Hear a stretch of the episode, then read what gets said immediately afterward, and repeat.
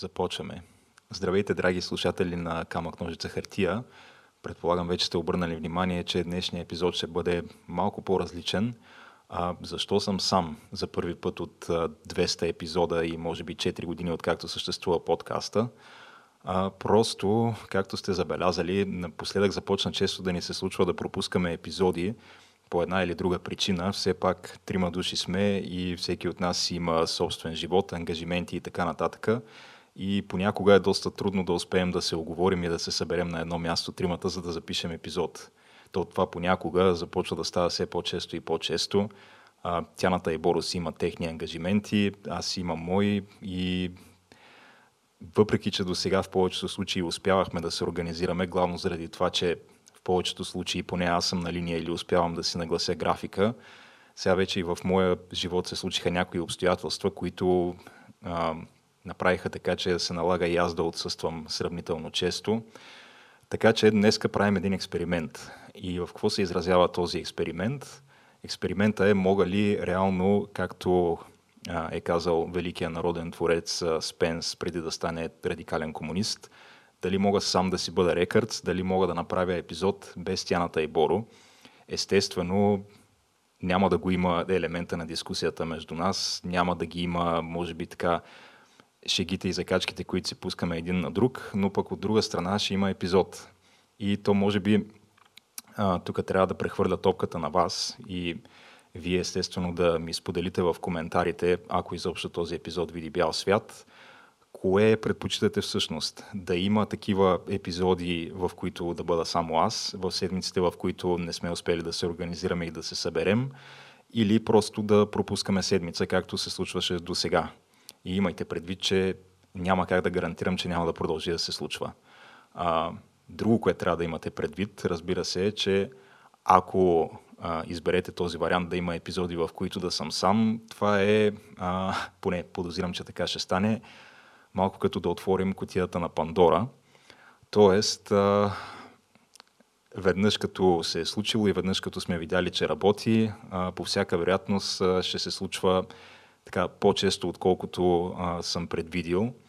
Просто защото а, някак си ще е по-удобно така. И Тяната и Боро ще кажат, еми, Геш, а, аре тая седмица да го запишеш сам, примерно, защото има медикъв си, едикъв си ангажимент и аз ще кажа ми, добре, окей, така и така вече съм го правил.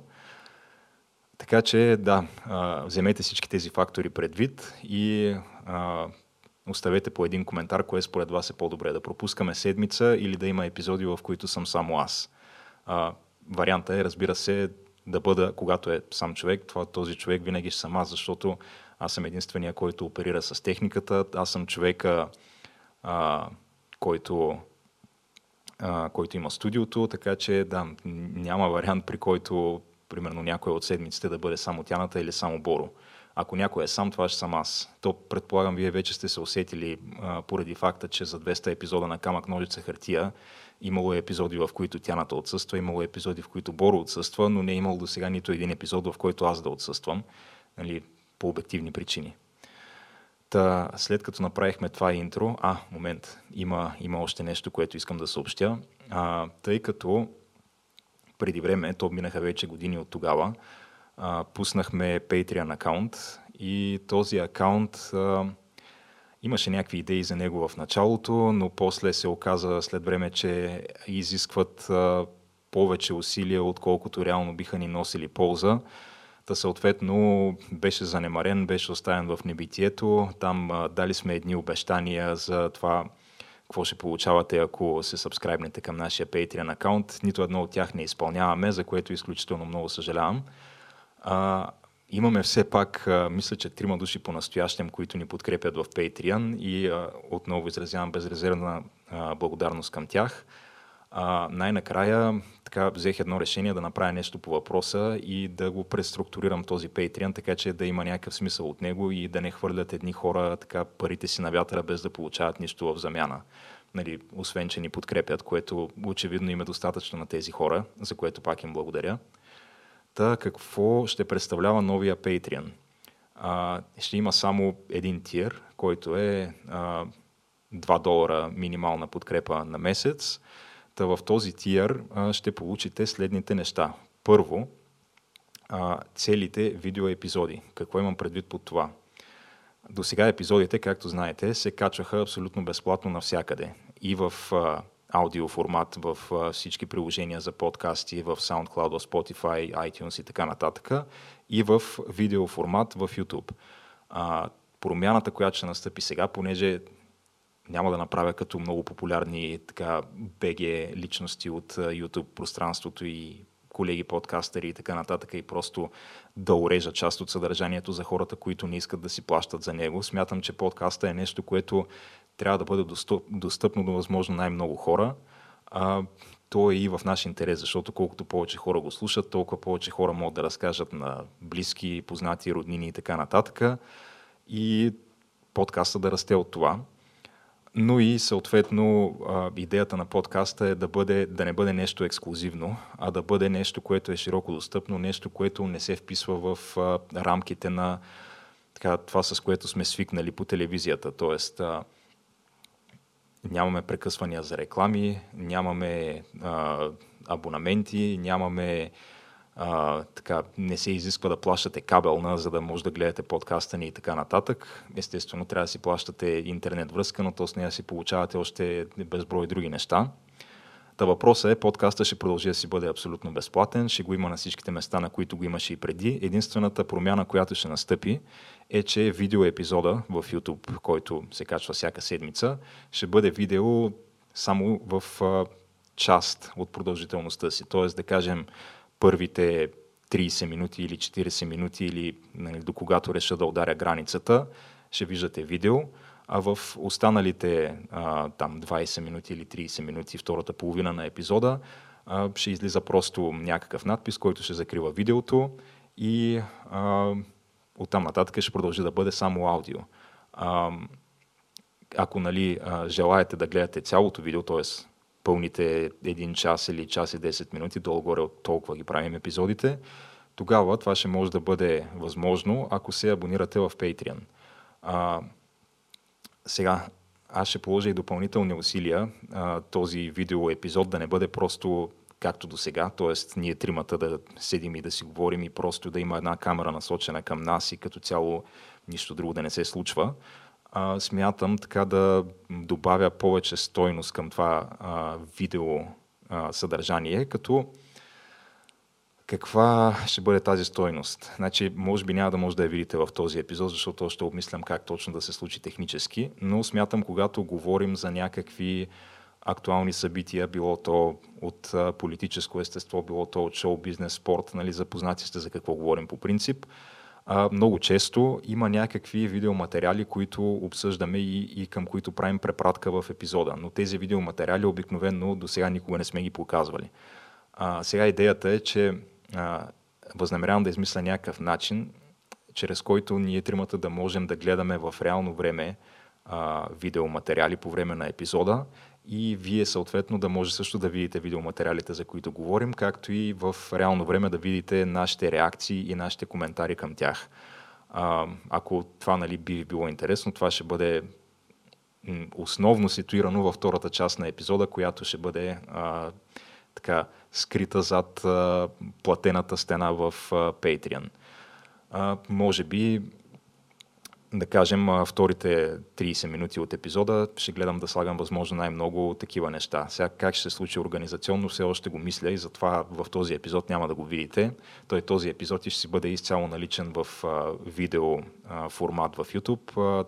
Това с Patreon ще навлезе някъде в по-късен етап. Надявам се тук в близките седмици. Второто нещо, което а, ще получите, ако се сабскрайбнете в Patreon, това е достъп до ексклюзивна Facebook група, която вече съм я създал, но все още не е а, пусната официално. Тоест няма как да я откриете, ако търсите в момента в Facebook. Но какво ще представлява тази група? Всеки, който се е сабскрайбнал към камък ножица хартия в Patreon, ще може да се присъедини към тази Facebook група, в която Facebook група а, ние всеки ден ще постваме някакви неща. Сега едната ми идея е да имаме статия на деня, която е, а, взимаме нещо, което сме сметнали, че е като хайлайт на деня, защото ние така или иначе ние си имаме общи чатове, в които си разпращаме неща един на друг. Тяната всеки ден изпраща някакви статии, Боро всеки ден изпраща някакви статии, аз им изпращам на тях и така нататък. Въпросът е, че сега вие ще може да вземете участие в този процес под някаква форма, като се присъедините в тази Facebook група. ние статиите ще ги публикуваме там може да има и някакъв кратък коментар от наша страна в писмена форма към статията, може да стане дискусия в коментарите. Като цяло, нали, всяко мнение, което вие също изразите, е добре дошло. А, и това са за сега нещата, които планирам за Patreon. Те са нали, 2 долара на месец минимална подкрепа, която а, нали, не е нещо огромно като сума. А, още нещо – ако се сабскрайбнете към Patreon, това, което всички обикновено дават е, че под някаква форма а, ви изказват благодарност в а, самите епизоди или видеа, които качват. Също ще го направя и аз, т.е. в началото на епизода в интрото ще има а, така едни надписи като в края на филм, в, която, в които ще бъдат споменати имената ви, разбира се, само ако имате това желание и го изразите нали, като коментар или съобщение или нещо от този сорт. Та, това са нещата, които планирам за момента в Patreon. Ако ви имате някакви допълнителни идеи, може да ги кажете преди да съм го пуснал. Може би няма да бъде в близките седмица-две, така че има някакво време докато стане това. Та, сега като разкарахме тези битовизми и апдейти, които трябваше да дам в началото, можем да започнем с основното съдържание на епизода, именно да обсъдим новините от миналата седмица то няма как да не започнем с абсолютно най- а, така, ударната хитова новина от миналата седмица, която е напускането на има такъв народ на управляващата коалиция.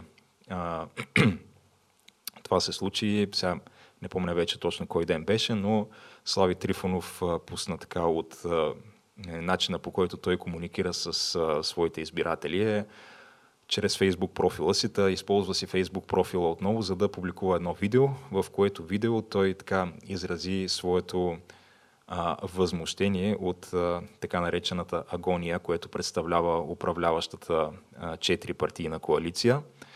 И а, също така заяви намерението си да изтегли всички свои министри от управлението и да свали подкрепата си от правителството на практика, обричайки това правителство на а, така един предсрочен край, ако не се намери подкрепа от някои от другите парламентарно представени партии. Та, то естествено веднага имаше милиони една реакции след това изказване на Слави Трифонов, кой ли не беше питан, кой ли не дава изявления и така нататък. Консенсуса в следващите два дни беше, че в общи линии няма какво да се случи, освен да се ходи на предсрочни избори, защото и от ГЕРБ, и от а, ДПС, и от Възраждане, които са а, трите партии, които са парламентарно представени, но не бяха част от управляващата коалиция, а, казаха, че няма да, да дадат подкрепа за а, ново правителство, т.е. да се заместят тези четири министерски кресла, които освобождава партията на Слави Трифонов.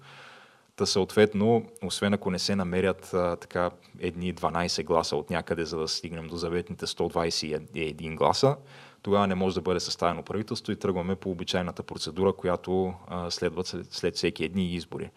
Тоест, а, предлага се някакъв кабинет, ако не под, получи подкрепа, мандата се дава на следващата партия по а, а, най-голям брой гласове, след това на третата и така нататък. Ако не се а, състави правителство в някакъв законоустановен срок, се ходи на нови избори. Та, Слави Трифонов малко така хвърли в шок Кирил Петков и останалите членове на управляващата коалиция Демократична България и БСП а, и започнаха така да хвърчат едни обиди, започнаха да хвърчат едни закани, кой бил мутра, кой бил а, част от мафията и така нататък. Обичайните неща, които се случват в а, българския парламент всеки дневно. Но, а, може би, по-голямата изненада беше това, което се случи няколко дни по-късно. А именно така нареченото разцепление на партията на Слави Трифонов има такъв народ и а, отцепването на, а, мисля, че по-настоящем са шестима души, 6 или 7, ако не се бъркам, които така обявиха, че напускат партията на, на Слави Трифонов и а, искат да получат статут на независими депутати, като също така заявиха и намерението си да подкрепят а, предложението за ново правителство от страна на а, Продължаваме промяната и Кирил Петков. А, начало на тези така наречени отцепници от партията на Слави Трифонов е Радостин Василев, който е бившия министр на спорта, а, който също подаде оставка като останалите трима министри на има такъв народ. Та, а, съответно имаше закани между него и Слави Трифонов. Пускаха се там, предполагам сте запознати, едни а, записи от страна на Тошко Ирданов, как Радостин Василев се обаждал на други депутати от има такъв народ и ги е заплашвал, а, за да дойдат на негова страна да подкрепят правителството. Както казахме, обичайните неща. Е, сега може би това, което ви интересува вас, защото всеки, който е следил а, подкаста на Камък Ножица Хартия от а, известно време, би трябвало да е наясно, че ние и тримата в някакъв момент а, сме гласували за има такъв народ и за Слави Трифонов и също така неведнъж сме изразявали а, огромното си задоволство от този факт, както и неведнъж сме казвали, че като цяло, каквото и да се случи, защото те доста неща са се случвали. Слави Трифонов по едно време имаше и а, така, той беше първа партия, даде му се мандат за съставяне на правителство, два пъти при това, той двата пъти, нали, единия път го върна, втория път а, предложи така еднолично едно правителство, което не беше подкрепено от никого. Та тогава имаше някакво масово недоволство в социалните мрежи срещу Слави Трифонов и има такъв народ. А, бяха едни такива неща от сорта на а, какво стана, видяхте ли сега тъпия чалгаджия, а, стана ли ви тъпо, че гласувахте за него, не знам си какво. И ние още тогава заявихме, че освен, че не ни е станало тъпо, даже ни стана и много яко, че сме гласували за него. И лично аз, моето мнение дори в сегашната ситуация си остава същото. На мен грам не ми е тъпо, че съм гласувал за Слави Трифонов. От това, което съм си говорил с Тяната и с Боро, така останах с впечатлението, че и те са на същото мнение, макар че ги няма днеска в епизода, за да го потвърдят. Но а, каква е причината за това? Значи, естествено, а, сега да отметнем а, така очевидните неща, като се напуска управляваща коалиция, естествено, а, създава се една така несигурност, нали? И, и съответно доста хора са недоволни от това. Имахме три изборни цикъла в а, рамките на по-малко от година а, никой не иска четвърти изборен цикъл или поне така се тръби по всички медии, че хората не искали нови избори. А, сега дали искат или не искат, това е въпрос на някакви социологически проучвания, които в повечето случаи тези социологически проучвания да го кажем, много-много не познават нещата, долу-горе както прогнозата за времето. Сега в България са малко по-добре, на Запад са под всякаква критика но искат или не искат нови избори а, хората, това няма значение и не може, не може в крайна сметка, когато ти си дал някакви обещания на, на тези избиратели и когато си имал някаква платформа и когато виждаш, че а, тази платформа не се следва, а, съответно някакви коренно различни а, приоритети се обсъждат и се а, прокарват като политики, ти имаш дълг към тези избиратели в крайна сметка да направиш нещо по въпроса. И това, което можеш да направиш е просто да напуснеш тая управляваща коалиция, защото той Слави Трифонов наруши едно от големите си обещания още с влизането си в тая коалиция. Той беше заявил, предполагам си спомняте, че няма да се коалира с БСП, с ДПС и с ГЕРБ, защото това са нали, така наречените партии на статуквото. Те, кажи речи, всички бяха изразили долу-горе такава позиция, включително и а, Демократична България, които в момента са така много голям защитник на стабилността и на това да не се ходи на нови избори, поради причината, че ако се отиде на нови избори, най-вероятно така, няма да им се хареса резултата им, който сигурно ще бъде дори по, по-нисък от предния, който беше достатъчно нисък.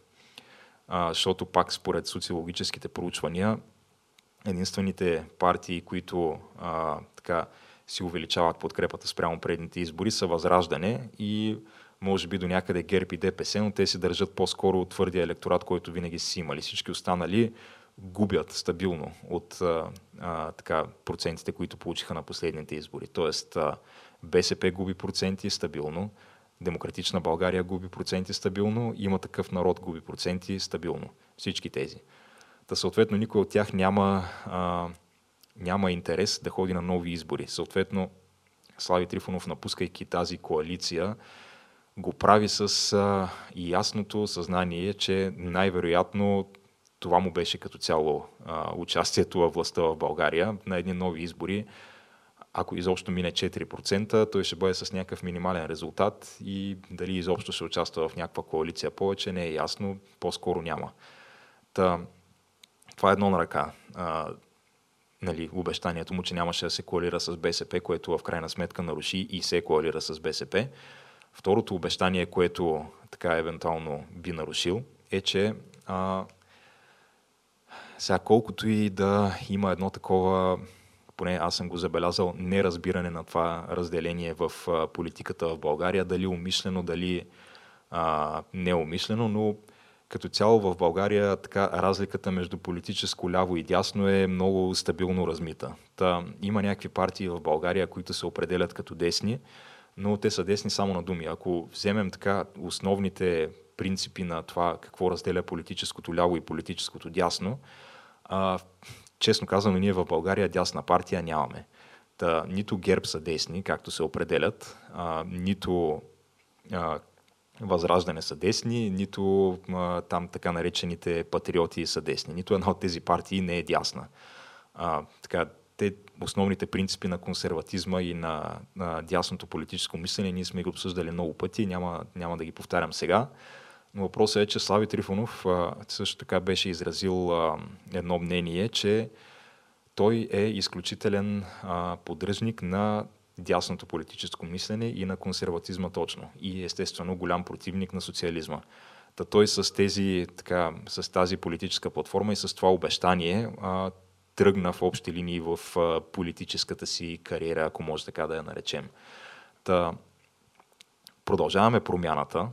БСП и Демократична България са откровено леви партии и трите. Тоест, той, е в, той се намира в коалиция с три партии, които така из основи просто не споделят неговия начин на мислене, ако приемем, че той наистина зад това си твърдение, че е, е човек с а, десни политически възгледи, а, ако наистина това му твърдение е подплатено с някакви така рационални а, и, и реалистични представи за цялото нещо, а не е просто е така просто да се подхвърля думата, както го правят голяма част от другите партии. Та съответно, ако ти си човек с десни политически възгледи, нямаш място в тази коалиция Кирил Петков и продължаваме промяната, ако трябва да направим един разбор на това какво направиха те за управлението си до момента, което е не знам колко време, да го наречем половин година, първото нещо, което направиха, беше да увеличат данъците на работещите хора. Тоест, не данъците, а осигуровките на работещите хора. Тоест,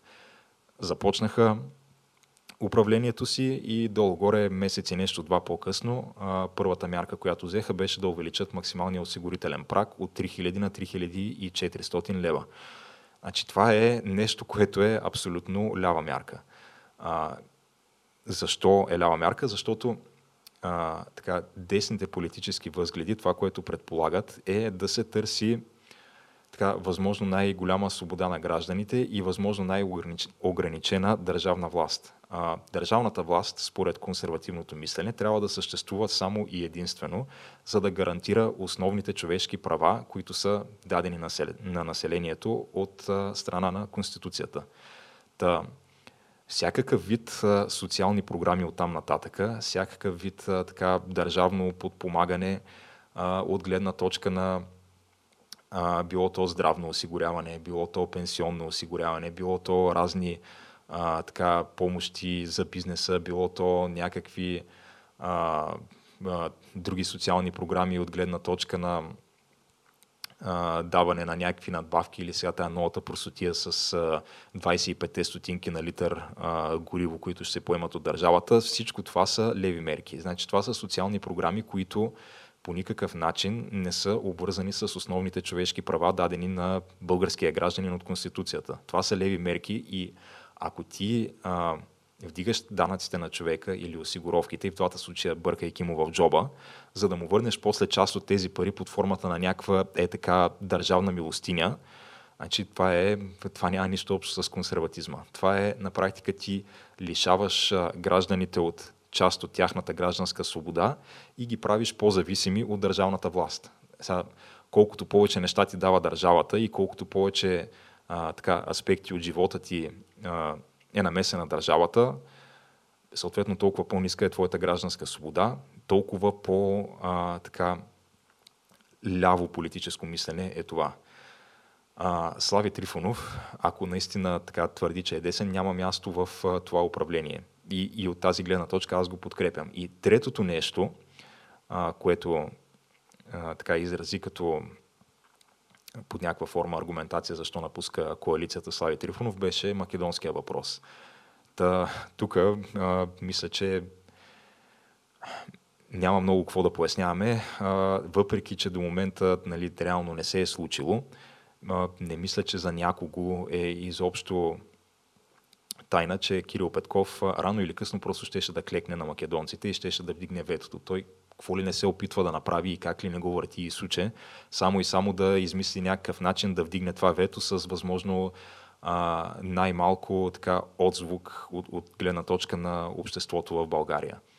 А, сега дали под а, някакъв натиск от Европа, дали чисто защото неговите убеждения са такива, трудно ми е да спекулирам. Естествено не съм част от така, управляващата коалиция, нямам представа какви разговори се водят зад колисите, но поне моето впечатление е, че от Европа много стабилно напират за това да се вдигне ветото срещу Македония. Този техния представител, чието име забравих, един така стабилно зализан германски господин, който вече а, се оплака, че за четвърти път, видиш ли, той трябвало да идва до България, за да се разправя тук и а, а, да му даваме обещания, че ще вдигнем ветото, а пък се да не го вдигаме. Нали, беше така и изключително раздразнен изглеждаше човека от този факт. А, сега аз няма да изразявам а, мнение какво точно мисля по, по този въпрос и какво точно ми е мнението за този господин, защото ще изпаднем в някакви а, такива нецензурни слова, които са нетипични за ефира на камък ножица хартия, поне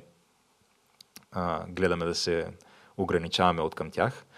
Та, а, Кирил Петков ясно беше, че ще да вдигне ветото на, на Македония рано или късно. Той дори сам множество пъти го е заявявал това. Той е заявявал а, така, позицията, че а, той смята, че нали, единствения правилен път е това Република Северна Македония да бъде пусната да започне процедурата по членство в Европейския съюз. Включително и наскоро, като имаше даже някакви такива а, приказки от негова страна, че бил, а, бил се осигурил подкрепата на някакъв брой депутати от а, ГЕРБ, които ще ли да го подкрепят за вдигането на ветото. То в крайна сметка не знам дали имаше такова нещо. Но така или иначе позицията на Продължаваме промяната е ясна. Те искат вдигането на ветото за Северна Македония. Северна Македония, която а, друга новина от изминалата седмица беше така подпалването на българския културен център в, в Северна Македония. Предполагам всеки от вас е видял това нещо по новините. Един а, така изключително добронамерен македонски гражданин, иначе казано западно българин, а, върнал се от а, Америка или където там е пребивавал. Сега, доколкото разбрах, той е бил някакъв певец, нали, така човек на изкуството, явно а, с по едно такова, как да го кажем, а, те хората на изкуството са малко така по, по-сприхави, малко по- а, импулсивно действат на моменти, то може би до някъде се изисква това да си а, до някаква степен а, лути с нестандартно мислене, за да бъдеш човек на изкуството или поне така ни се внушава. Но какво направи този господин? Върна се в а, Северна Македония, в а, родината си от, а, от САЩ и с една туба бензин отиде пред а, Българския културен център, поляго и драсна клечката. А, в крайна сметка се оказа, че а, така, не му е стигнало акъла малко да се опази така, че да не се залее и той самият. А, доколкото разбрах, е претърпял някакви наранявания, подпалил се и той и се е наложило да бъде откаран в болница, където е и направил самопризнание за това, че е подпалил Българския културен център. В крайна сметка този човек беше поставен под арест, докато нали, бъдат повдигнати обвинения и така нататък, стандартната законова процедура в Македония. Но това, което се случи, е, че имаше масови протести в множество така, а, големи северно-македонски градове в подкрепа на този човек. Та, съответно, това е една нация, която очевидно така омразата към България и към българското все още продължава да си бъде изключително силно застъпена. И съответно ние, докато не, а, не се уверим, че като цяло това нещо вече не е фактор там, не само това, ами че се спазват така едни спогодби, които имаме с тях за добро съседство, подписани преди няколко години, които биват многократно едностранно нарушавани от тях. Според мен нямаме абсолютно никакво основание да вдигаме каквото и да е вето и колкото пъти зализания господин да идва от Германия тук и да се ядосва, че пак и пак трябвало да идва, аз лично, ако зависи от мен, бих го отпращал всеки път, защото крайна сметка този човек нито си има понятие от нашата история, нито си има предвид, нито си има понятие от това като цяло какви са, каква е народопсихологията на българина и на северно-македонеца и какви са отношенията между нашите две страни, още повече пък в исторически план какви са били отношенията. Са, той, предполагам, би следвало да се запознае с тези неща, след като са го а, така, сложили да бъде главния преговарящ за този въпрос, но очевидно човека така, не знам, струва, струва ми се така, че изрази едно раздразнение от това, че трябваше да идва тук няколко пъти. И честно казано, да, това вето, ако зависи от мен, никога няма да го вдигна. И не просто няма да го вдигна, ами като цяло Северна Македония няма как да бъде член на Европейския съюз, докато продължава да, така, да води една откровено анти, антибългарска политика, която е на практика означава политика анти-членка, друга членка на Европейския съюз. Значи, щом гърците успяха да си постигнат тяхното, успяха да а, накарат Македония да си смени името от Македония на Северна Македония, не знам защо ние да не си устояваме нашето, а именно да престане антибългарската политика и пропаганда в Северна Македония, да се направи нещо за това да се прекрати омразата срещу България и българското от страна на всички институции в Северна Македония и да се спазва договора за добросъседство, както и естествено да се признаят някакви елементарни неща, като на практика българското младсинство в, в Северна Македония, което нали, наричаме го младсинство само в кавички, но то дори не е, не е признато. На смисъл, там имаше наскоро едно пак социологическо проучване, което, според което а, така, като българи се определят някакъв изключително малък процент от населението. Беше, мисля, че едноцифрен процент. Естествено, нещо, което изобщо не е отговаря на реалността. Но както и да е, прекалено много се отклонихме от темата. В крайна сметка, аз не съм изключително доволен от управлението на Кирил Петков и честно казано, не виждам защо ние трябва да, да му даваме някаква така безрезервна подкрепа, просто защото не е Бойко Борисов и не е ГЕРБ, а пък оттам нататък да му даваме карт бланш да си прави каквото си иска. И ако видиш ли под някаква форма някой му окаже така съпротива или пречка да си води всичките политики, които иска да води, да бъде окачествяван като мафиот, да бъде окачествяван като а, така поддръжник на статуквото и, и какво ли още не, нали, всичките неща, които се изсипаха. Та съответно, аз нямам никакъв проблем с това, че Слави Трифонов напусна коалицията. Сега имам проблем с някакви други неща, като на практика това, че той почти не участваше под никаква форма в, в, в управлението. Естествено, очаквах повече от, от него, давайки си гласа за неговата партия, но аз поначало гласувах за има такъв народ не толкова защото ги подкрепям или защото харесвам политическата им платформа до, някаква особена степен, а по-скоро защото беше на принципа най-малкото зло. А, та това е а, моето мнение относно така, събитията от последната седмица. И мисля, че така в следващия епизод, когато се върнат Тяната и Боро или поне един от тях, ще го обсъдим със сигурност в а, по-големи детайли това нещо.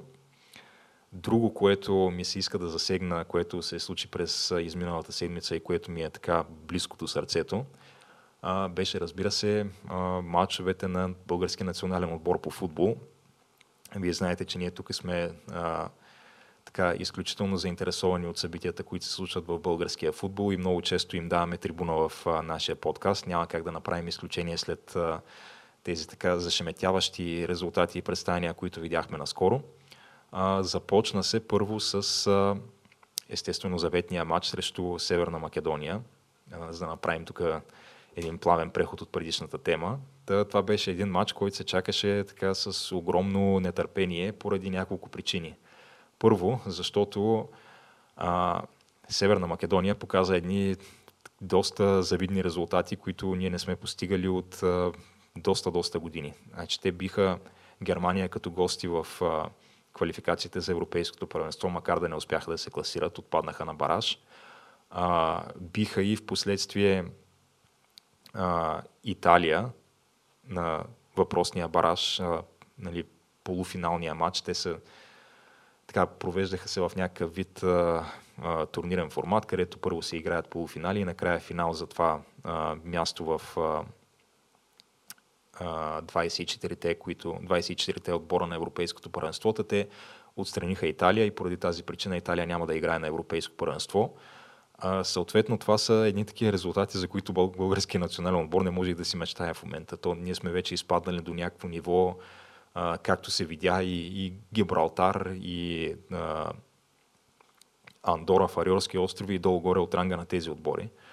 А, та съответно, този матч се чакаше с едно такова, а, как да го кажем, аз поне бях претръпнал, защото предвиждах някакъв а, изключително срамен погром, който се стовари над българския национален отбор. Не се случи така, а, може би по някаква изключително а, как да го кажем, неволя и щастливо стечение на обстоятелствата, защото ако погледнем статистиките от матча, той завърши наравно един на един, игра се в Разград.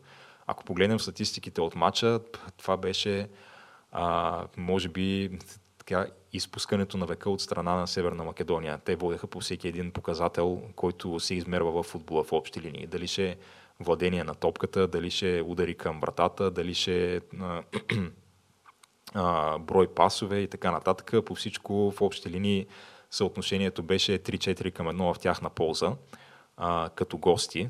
Нали, ние сме домакини. Та съответно това е достатъчно срамно, но както и да е, в крайна сметка успяхме да издрапаме там а, един резултат от, от един на един, макар те да си контролираха реално целият матч. И а, може би така видя се някаква, не би го нарекал надежда, по-скоро имаше някаква отеха от това, че не ни разгромиха но никой не предвиждаше това, което предстои а, в следващите два мача, които бяха домакинството на Грузия, загубено катастрофално от нас с 5 на 2 и в последствие гостуването на Гибралтар, където така мъжки се борихме като равен с равен и успяхме да додрапаме и там до равенство един на един а, а, като, като гости на Гибралтар. Та съответно това са едни как да го кажа? Значи, ако до сега бяхме на дъното на футболна Европа, вече сме взели много стабилно така голямата лопата и копаем надолу от дъното.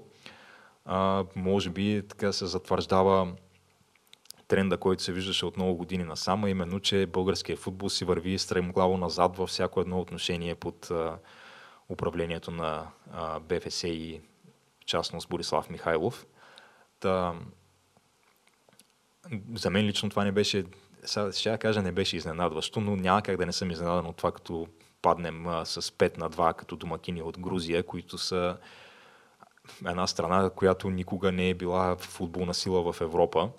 А, те сега имали са някакви футболисти в миналото, имаха по едно време а, Каха Каладзе, който беше дългогодишен футболист на Милан, но като цяло това им е единствения футболист, може би, който някой някога е чувал. Та, грузинците дойдоха тук и буквално ни унищожиха на наш терен. А, след това се стигна до гостуването на Гибралтар, където, само да уточним, Гибралтар е страна, която беше прията като член, като член на УЕФА съвсем наскоро, тук може би преди 3-4 години, не повече.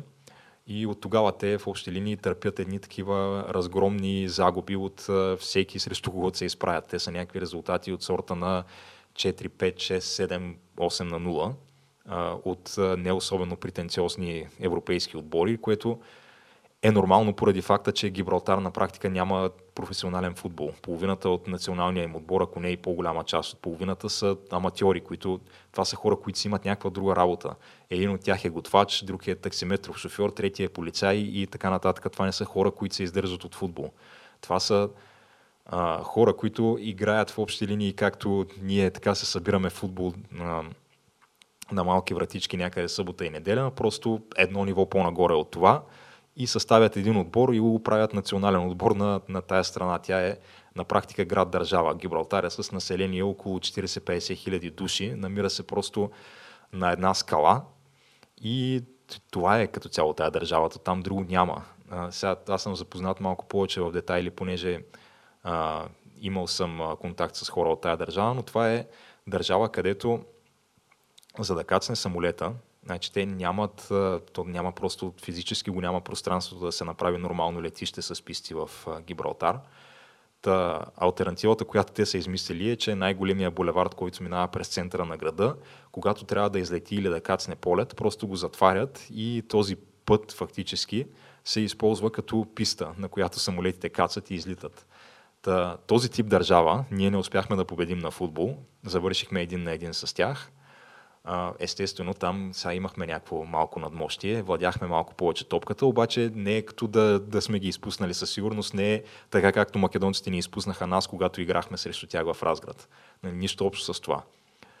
А, и след това дойде, разбира се, гостуването на Грузия, което а, беше белязано така от а, една, една злополука. А, нали, българския отбор поради някакво а, местно изискване на организаторите на, на матча от грузинска страна, се придвижваше с, не с един, а с два автобуса от летището до хотела, където а, е бил настанен отбора.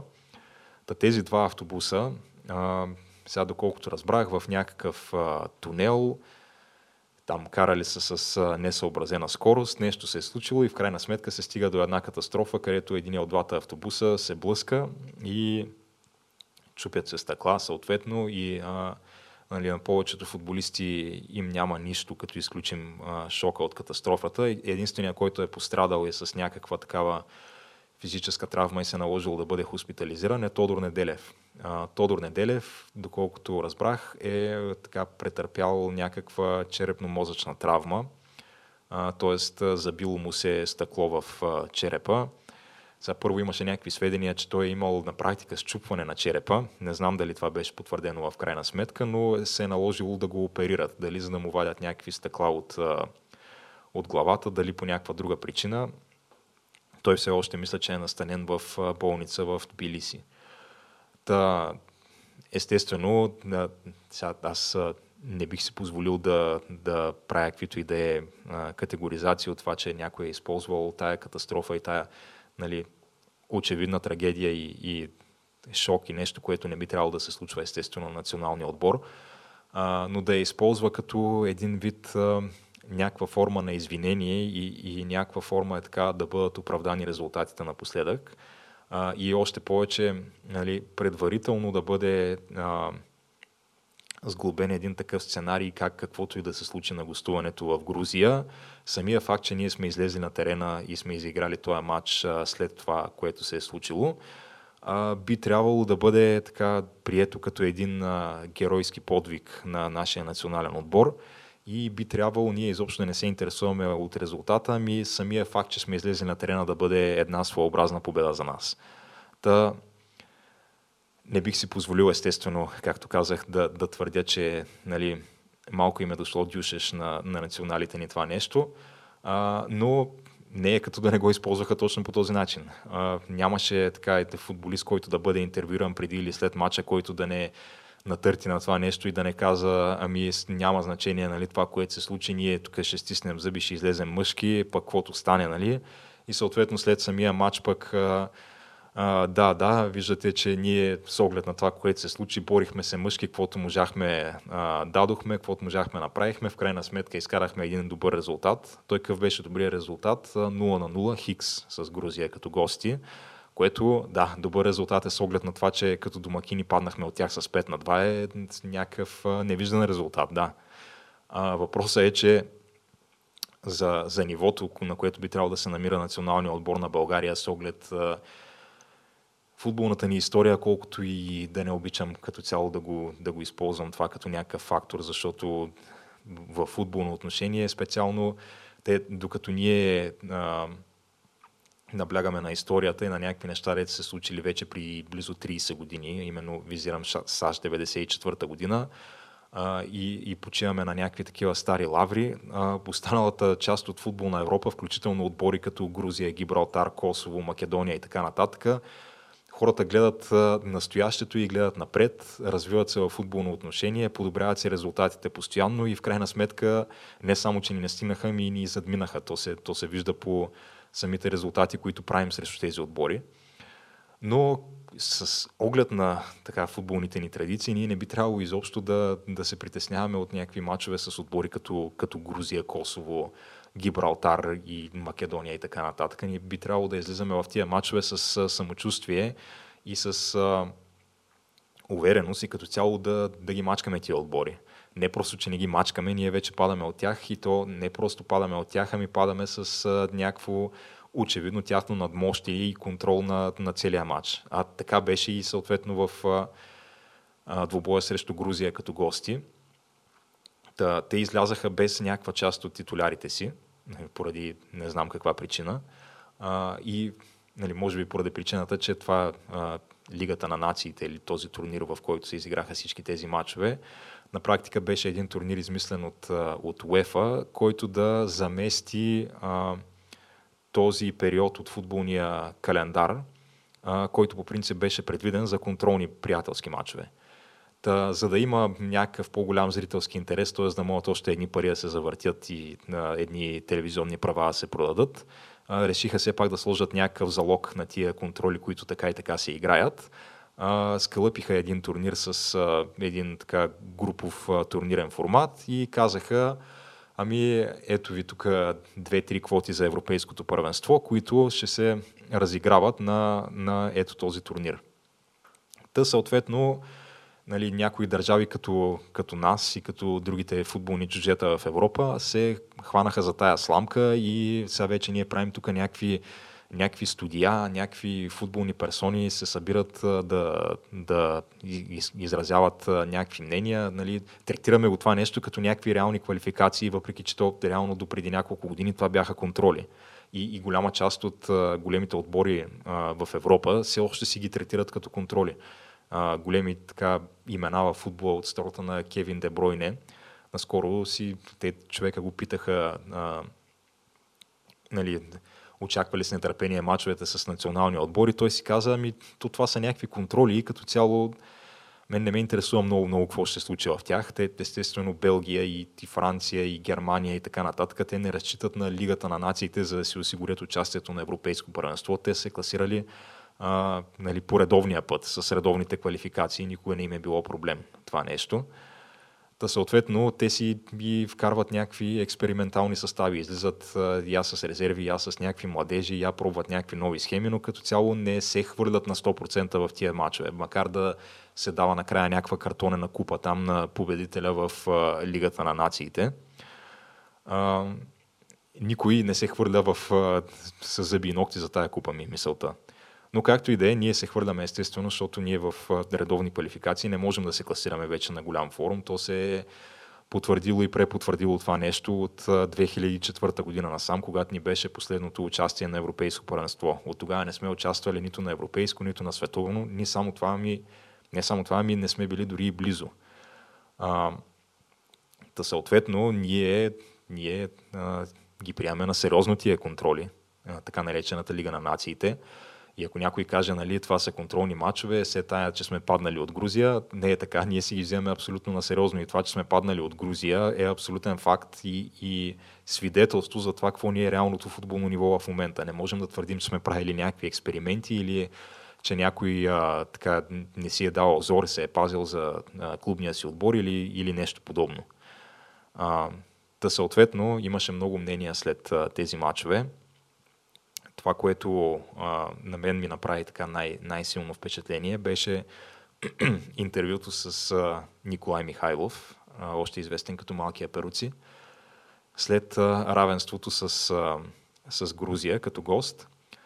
Та, много, много интересно мнение а, изрази Николай Михайлов и то беше естествено, нали, след като се мина през всичките неща, които вече описах от сорта на тези момчета преживяха изключително голям шок в тази катастрофа. То не само в катастрофата, ами и целият негативизъм, който се изсипа заради а, резултатите от последната седмица и предишните матчове, а, загубата на, на обществената подкрепа, как всички се обърнаха срещу националния отбор, спекулациите за това как а, част от футболистите били играли симулативно, за да бъде изгонен треньора Ясен Петров. Всички тези неща, те изключително се отразиха лошо психически на момчетата, но виждате, че въпреки това ние излязахме и изиграхме един мъжки матч. Мисля, че постигнахме, постигнахме един не лош резултат с оглед на всичко това. Нали, мина се естествено през тези приказки, аз очаквах да се мине през тях, няма как.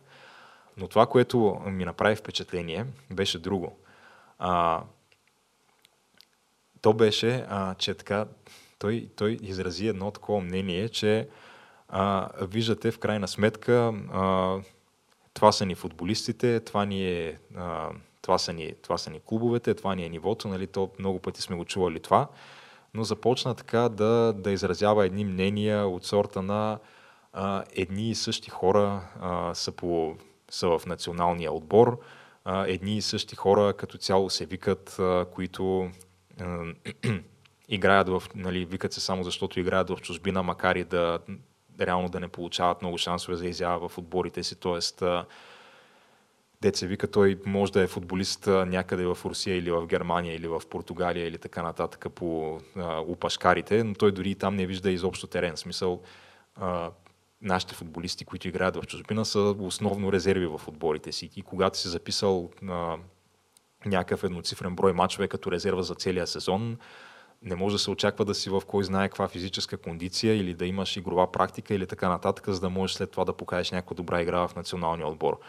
Та съответно, аз съм съгласен с това, разбира се, да, голяма част от футболистите ни, които играят в чужбина, са резерви в отборите си и съответно по-логично е да се дава шанс на футболисти, които макар и да играят в България, поне са редовно титуляри за отборите си и, и поне, поне имат някаква игрова практика и, и натрупано, натрупана рутина и, и да кажем поне някаква физическа кондиция. Макар и да нямат реално, защото като излязат на терена, то това е един от основните проблеми на българския национален отбор и, и на българския футбол като цяло е изключително лошата физическа подготовка на футболистите. Ние на практика изглеждаме като, като момчета излезе, излезе да играят футбол срещу мъжете. Когато се е случвало в редки такива изключ, изключения и случаи да, да излезем срещу някой топ отбор от Европа, както преди време Лудогорец игра в групите на Шампионската лига два пъти и излизаше, излизаше срещу отбори като Реал Мадрид, то се видя, че просто дори и футболисти, които, така, гледайки ги по телевизията и не ти се струват като, като най-здравите физически или, или най-мощните футболисти, а, спрямо българските футболисти, футболисти, които се подвизават в нашето първенство, изглеждат като същински танкове. Значи Гарет Бел тръгнали с топката, той първо, че заставайки до, до българските защитници, той е като гардероб долу горе стърчи два пъти на широчина до всеки един от тях. Нито може някой да му стъпи на скоростта, нито може някой да го бутне, нито, нито да му направи, да му вземе топката в единоборство, нищо от този сорт. А, Та съответно започна Николай Михайлов да изрежда нали, всички тези неща, които са безспорни факти и как а, а, в общи линии едни и същи хора а, пробутват едни и същи футболисти а, в, а, в националния отбор. Но някак си така удобно премълча факта, че на върха на цялата тая пирамида стои не кой да е, ами неговия собствен баща, Борислав Михайлов. А, човека, който уж беше подал оставка, уж година и нещо го нямаше от футбола и изведнъж а, реши просто да си отегли оставката и да се върне и в момента пак така да си а, бетонира поста начало на Българския футболен съюз и да продължи да си управлява още кой знае колко време. Той реално премахна ограничението за мандати в а, устава на БВС, така че реално докато продължават да го избират на организираните от него конгреси с а, а, може би така една трета клубове фантоми, които съществуват само на документи, но имат равен глас с отборите от първа лига. Та, той може да си продължава, така, може да си управлява и до, в общи линии, докато не си умре на този пост. Таники Михайлов, всеки друг така, участник от българската футболна общественост в общи линии споменава това изказване, само не и баща си.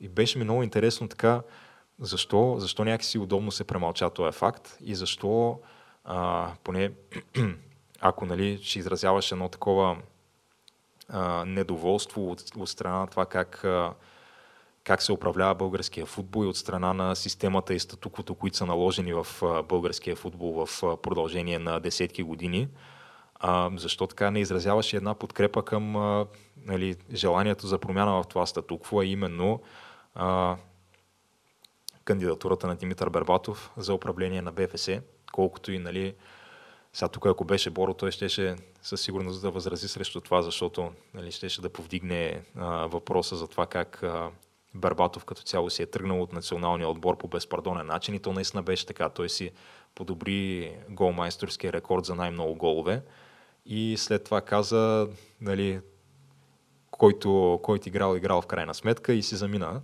Тогава, нали, той беше все още футболист на Манчестър Юнайтед, имаше едни трудни периоди в Манчестър Юнайтед и беше казал, че тези лагери с националния отбор му пречат на, на подготовката за това той да бъде в оптимална кондиция за клубния си отбор и каквото е могъл дале, подобрил е рекорда и ще се върне след време, както, както го каза той, да ни оправи футбола.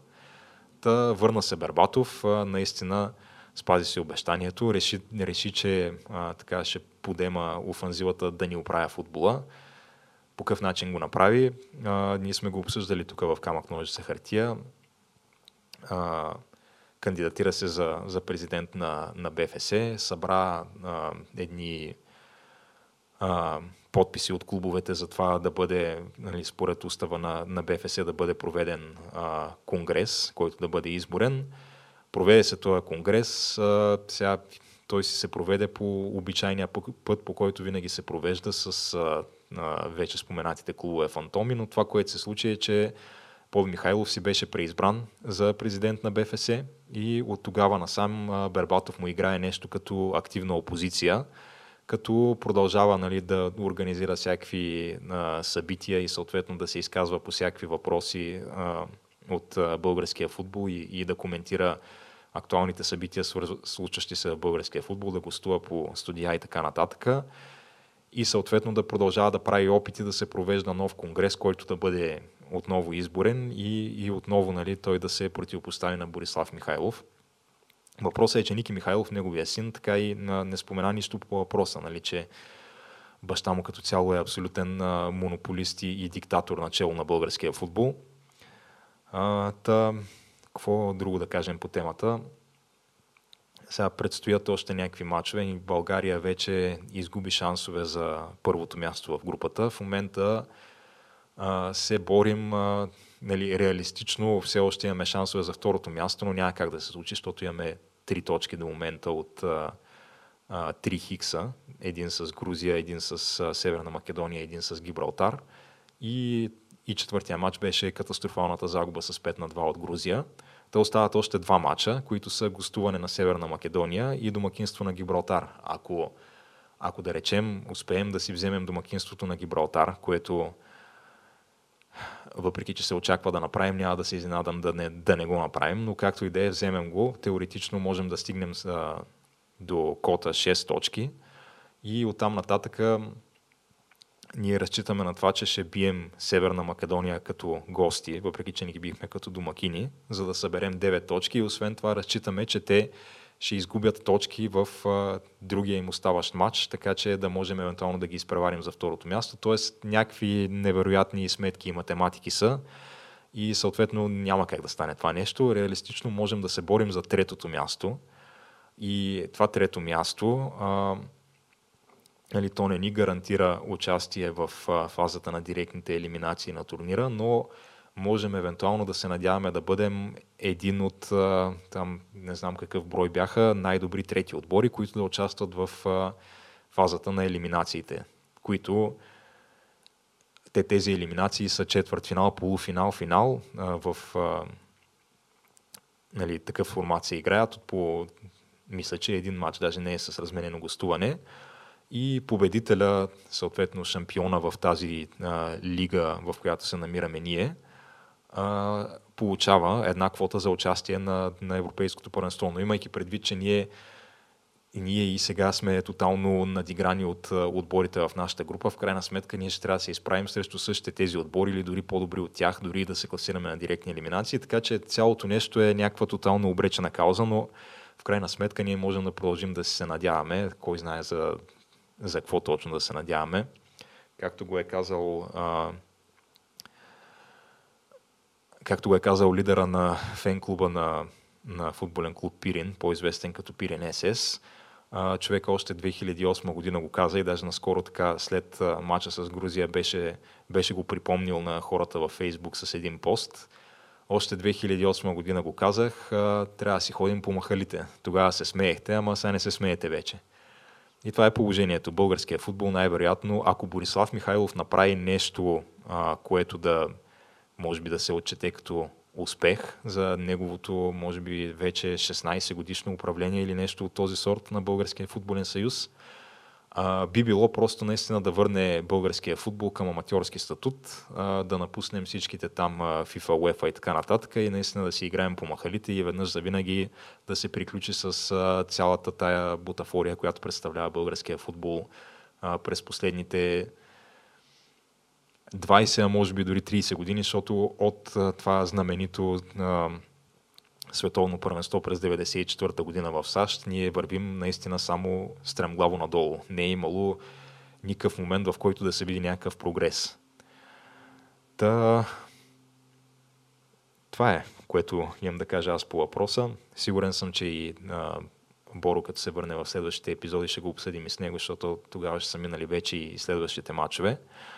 Но в крайна сметка а, успях така а, без присъствието на Тяната и Боро един час да си плямпам а, сам пред камерата, нещо, което не очаквах, че ще успея да постигна. Сега имаше моменти, в които се усетих дори аз самия, че се опитвам да запълня а, празното пространство с някакви приказки, макар и да не ми идват на ум. Естествено, това с времето се надявам да се подобрява като процес. Сега имам някакви планове, примерно тук да си взема лаптопа да стои пред мен, за да мога да си, а, да си гледам и темите или да съм си написал някакви такива опорни точки, а не да се опитвам нали, на прима виста в общи линии и до така седнал без а, никакъв предварителен план а, да, да не спирам да говоря, както беше в днешния епизод. Така че надявам се да ви, да ви е било ще я кажа да ви е допаднало, но поне ако не ви е допаднало да ви е било така смилаемо и, и а, как да го кажа, възможно за слушане, това, което представлява този експериментален, експериментален епизод днес. И надявам се, нали, възможно най-рядко да се налага да виждате такъв тип епизоди, но аз ще направя всичко от моя страна, когато се налага да има такъв тип епизоди, те да бъдат малко по-структурирани и, и да бъдат а, така с а, малко по-голяма подготовка от моя страна. Но остана единствено да отправя обичайните призиви, които отправям всеки път, а именно а, абонирайте се за каналите ни в YouTube, SoundCloud, Spotify, iTunes и навсякъде другаде, където слушате подкасти, ако не искате да пропускате предстоящите епизоди както и може да ни последвате в социалните мрежи, Facebook, Twitter, Instagram. Смятам и тях да ги задействам малко повече, отколкото бяха до момента, понеже мисля, че по-настоящем има там само един пост седмично, в който публикувам единствено новия епизод, когато го кача. Но абонирайте се и за социалните ни мрежи и толкова от нас и от мен конкретно за днес и до нови срещи.